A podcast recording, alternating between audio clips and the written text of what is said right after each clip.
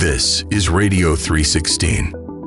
Welcome, radio friends and family. Welcome to our new affiliate stations, and welcome to those joining us for the first time. In today's broadcast, we're going to answer this question Is cremation biblical? In 1960, only 4% of Americans were cremated upon their passing. Now, for the first time in American history, a majority of Americans, 50.2%, have opted for cremation rather than traditional burial. So the question for us remains Is cremation biblical? And if your answer is yes, then can you prove that from Scripture?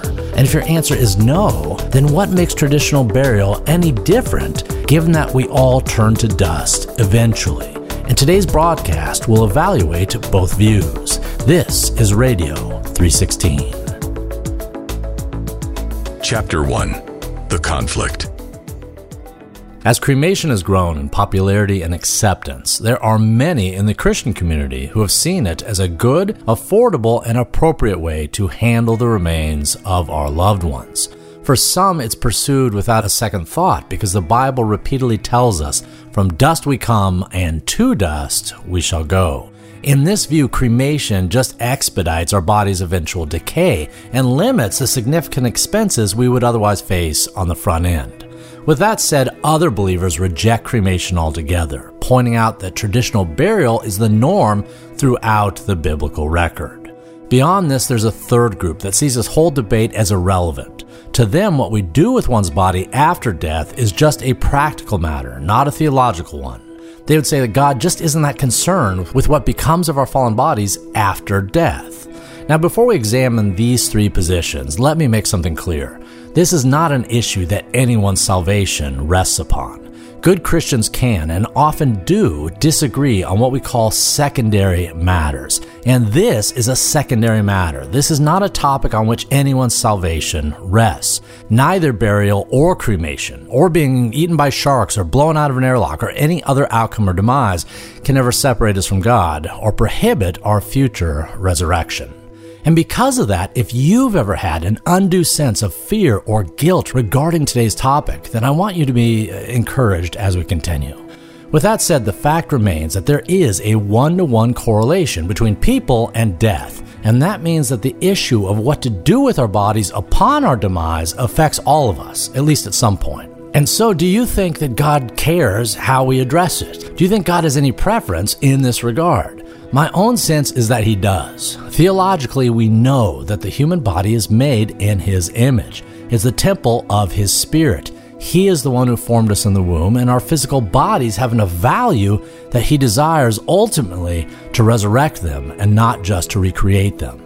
And so to say that what happens to the body after death is just a practical consideration and not theological, as if God doesn't have an opinion on it, is probably not accurate.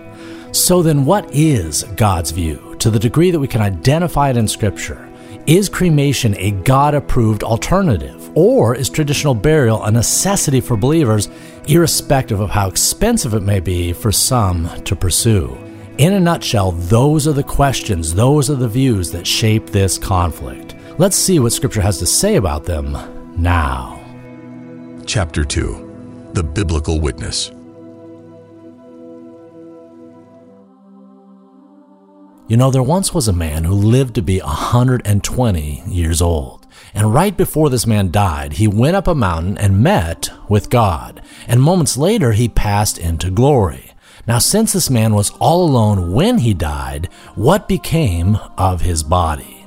Well, Deuteronomy 24 identifies this man as Moses and says that after Moses died, God himself took the body and buried it at an unknown, undisclosed location.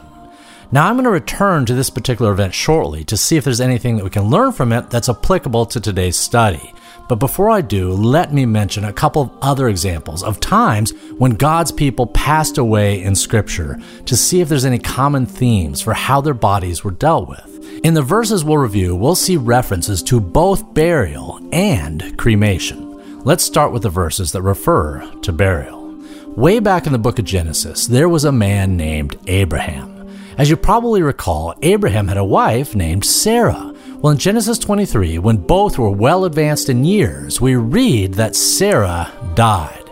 And in Genesis 23, we also read about what Abraham did next. Specifically, Genesis 23 says this Then Abraham stood up from before his dead and spoke to the sons of Heth, saying, I am a foreigner and a visitor among you. Give me property for a burial place among you, that I may bury my dead out of my sight.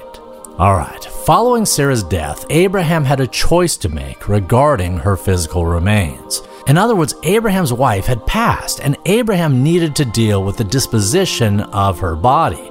And Genesis 23 says that Abraham approached this guy, he was called Ephron the Hittite, about buying a piece of land to bury her in.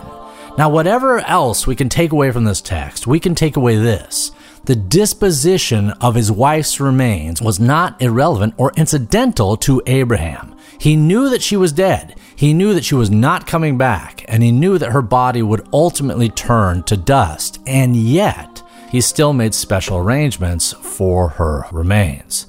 Now, is the burial of Sarah just descriptive to us, something we read about, or is it prescriptive for us, an action that we're supposed to replicate? In other words, does this passage describe the choices of just one man or prescribe a course of action for the rest of us to follow? Now, before we can answer that, we need to consider if there's any other references to burial in Scripture. Well, the short answer is that there's a lot of references, more than we have time to explore. Sarah, Abraham, Jacob, Samuel, Hezekiah, King David, even Christ himself. The list goes on. In those cases and more, we can make these two observations. Number one, upon death, the remains of God's saints were routinely honored. And number two, upon death, the remains of God's beloved were routinely buried. On over 200 occasions in Scripture, some form of traditional burial is mentioned as the standard disposition of those who had passed. Now, before we jump to any conclusions from those occurrences, we need to consider the examples and circumstances of cremation that we do see in Scripture. As you might expect, there are somewhat fewer examples of cremation than burial. There's just two or three that are frequently cited compared to the 200 plus for burial. But one of those occurrences involved a king, a man named King Saul. Let's consider his cremation now. In 1 Samuel 31, we read of the horrific death of Saul at the hands of his enemies, after which his body was burned along with his sons. Specifically, we read this when the inhabitants of Jabesh Gilead heard what the Philistines had done to Saul, all the valiant men arose and went all night and took the body of Saul and the bodies of his sons from the wall at Bethshan, and they took them to Jabesh and burned them there. Then they took their bones and buried them under the tamarisk tree in Jabesh and fasted for seven days. Alright, so the burning of Saul's bones is the first example of cremation that we find in Scripture. Now, this is not a trivial example. This guy was the king of Israel, the sort of guy that one should be able to draw precedence from. With that said, what else do we know about the circumstances involving his death and the cremation of his body? Well, the first thing we notice is that Saul and his sons were initially killed and their bodies broken and beaten and abused by the Philistines following Saul's disobedience to God. Whatever his body looked like at that time, it was in bad shape. Shortly thereafter, we see that Saul's allies took their corpses to Jabesh and burned them there. Now, some advocates of cremation will say that irrespective of how he died, Saul's cremation in 1 Samuel sets a pattern or a precedent for later use. In other words, because this was a king of Israel whose remains were cremated, this makes the action itself legitimate for others to pursue. With that said, it may be helpful to remember the context here. Given the actions of the Philistines, it's likely that Saul's body was significantly marred and abused at the time that it was retrieved. And if that's the case, then there was no possibility of applying traditional Hebrew customs at that point.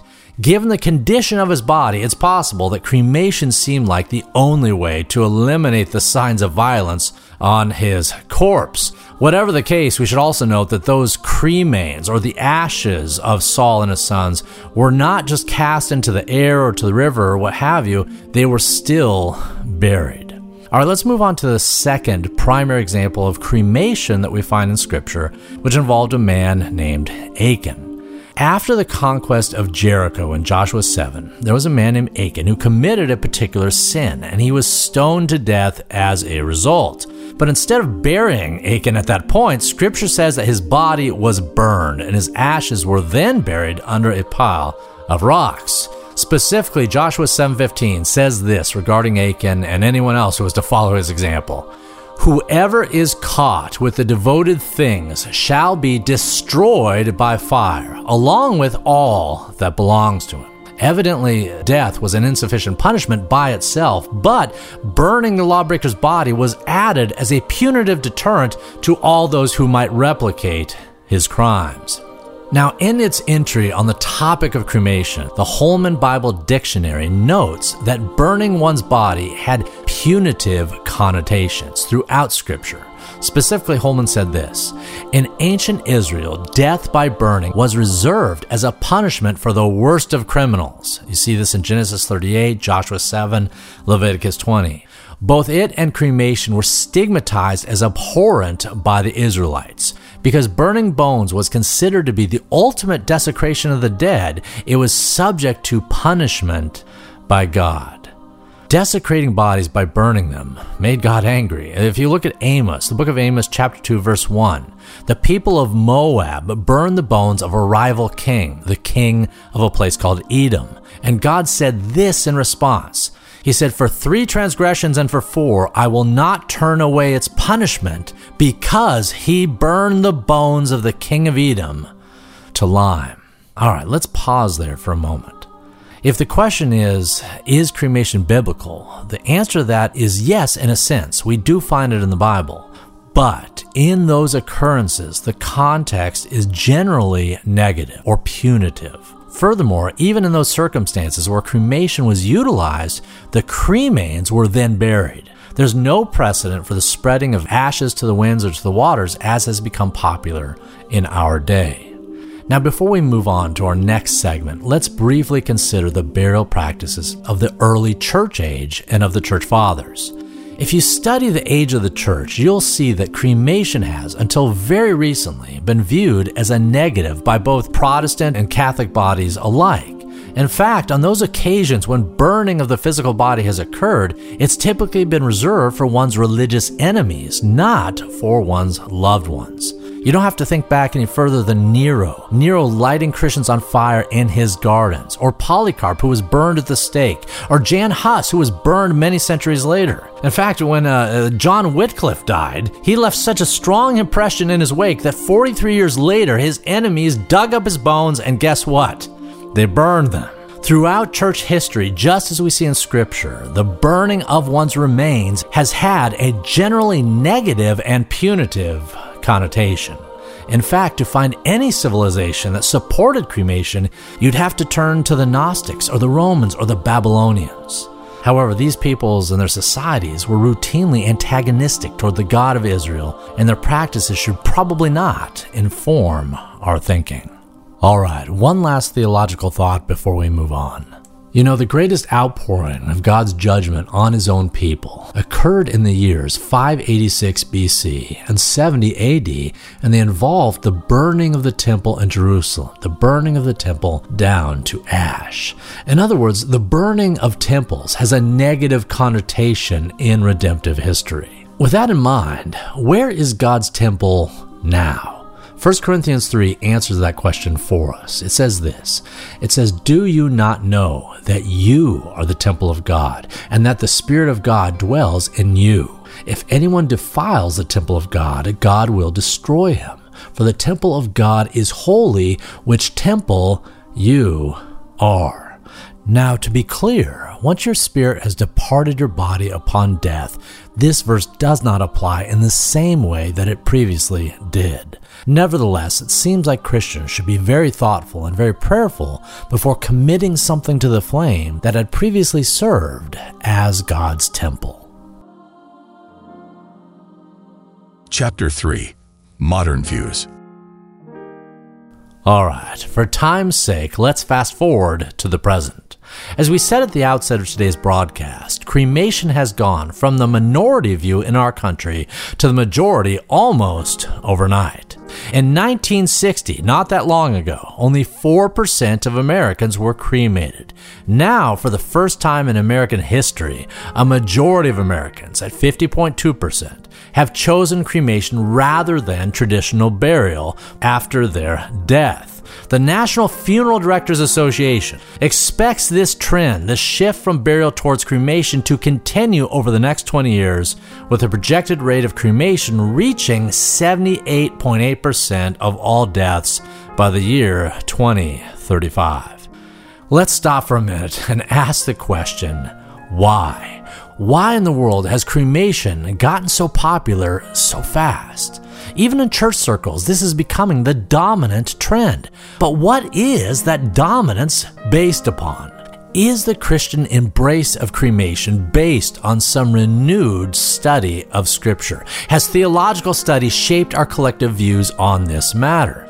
Well, to be kind, I would say probably not. As we've already seen in our time today, to the degree that the Bible speaks on these matters, it would seem to advocate against cremation rather than for it. But if that's the case, then why have so many Christians embraced it or accepted it? Well, in a word, I would say that the answer is pragmatism. You see, here's the thing that we have to remember about funerals, burials, and the like they are expensive. To purchase a gravesite, or to buy a coffin, or to embalm a body, to hold a service, these things add up. According to the National Funeral Directors Association, which sounds like a really fun bunch, the average cost of a funeral is over $11,000. Conversely, cremation can nearly cut those costs in half. Now, let's say that you don't have $11,000 saved up for this sort of expense, an expense that hits your pocketbook at the same time that you're in tremendous grief and anxiety. What do you do? What do you do when the difference between burial and cremation can run thousands of dollars, thousands of dollars that you might not have? Well, at that point, the practical consideration of cost will tend to overshadow everything else. It's hard to stand on principle when you don't have the resources to do so and when you've just lost someone who meant the world to you. Pastorally, I get that. I get that these decisions have real world implications that have to be thought through and addressed. And I think we need to err on the side of grace when talking with those whose life and circumstances may have been flipped over end, irrespective of what choice they've made in this regard. And for those who find themselves caught in this bind, the bind between conviction and cost, let me encourage you research something. Research something called direct or immediate burials. There are alternatives out there that may help you with the expense. In any case, my, my own sense is that the practical considerations, as understandable as they are, do not give the Christian community cause to set aside the testimony and the precedents of Scripture. Pragmatism is not a substitute for Scripture. Pragmatism is always going to be a moving target. It's how a society ends up with abortion or euthanasia. In general, elevating practical concerns over the witness of Scripture is not the sign of a healthy church age, but of one that is slipping. And for cremation to have gone from 4% to 50% in a generation or so, in spite of the church's historic opposition to it and lack of biblical support, is not a sign of our corporate maturity, but it's a bellwether of the sort of slippage we're seeing everywhere we look. Everywhere we look, biblical precepts have given way to pragmatism. You don't have to be a prophet or a son of a prophet to realize that that trajectory ends badly. If the Christian church wants to avoid slouching towards Gomorrah, we need to take all thoughts, all actions, all choices, and bring them captive to God's Word. Chapter 4 Conclusion Earlier in today's broadcast, we mentioned the death of Moses back in Deuteronomy chapter 24. Specifically, we said that Moses had passed into glory after meeting with God and looking out into the promised land. And at that time, the only one who was with him when he died was God. Now, at that point, God could have done any manner of things with Moses' body.